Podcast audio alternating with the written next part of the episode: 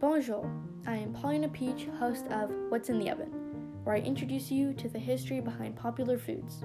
Welcome to this week's episode Early America in Rhubarb Pie. Today, we will be talking about the history of rhubarb pie, how it was originally made, and how it evolved. Make sure to check out previous episodes, and I hope you enjoy today's podcast.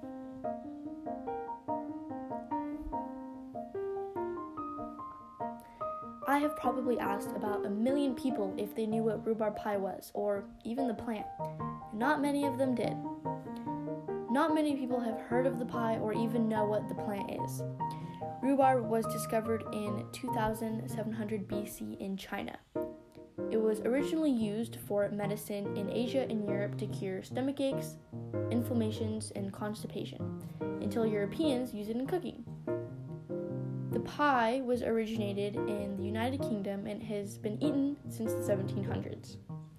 Even though the plant was discovered way before then, people did not know that you could use it for cooking until the 1700s.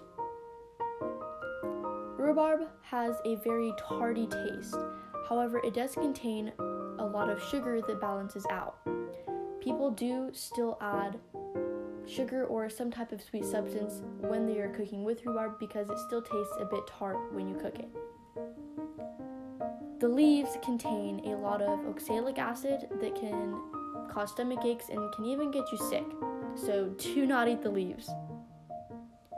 Rhubarb pie was originally made by cutting the leaves off the stalks and then cutting the stalks into lengths of 4 to 5 inches, then taking off the skin.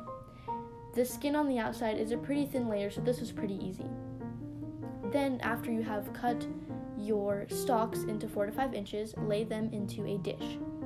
Pour a mixture of sugar, syrup, and water, and cover. Let the stalks simmer for about an hour or more, depending on your preference.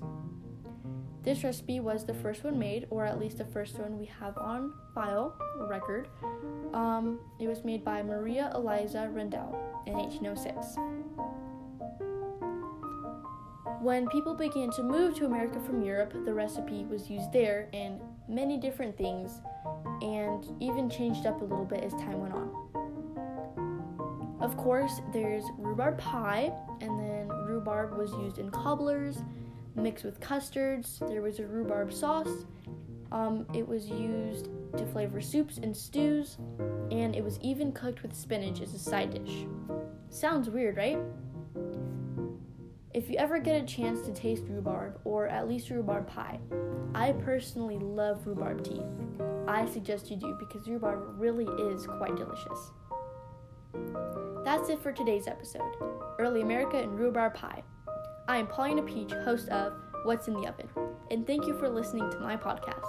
I will see you next week where we learn about another popular dish and where it came from.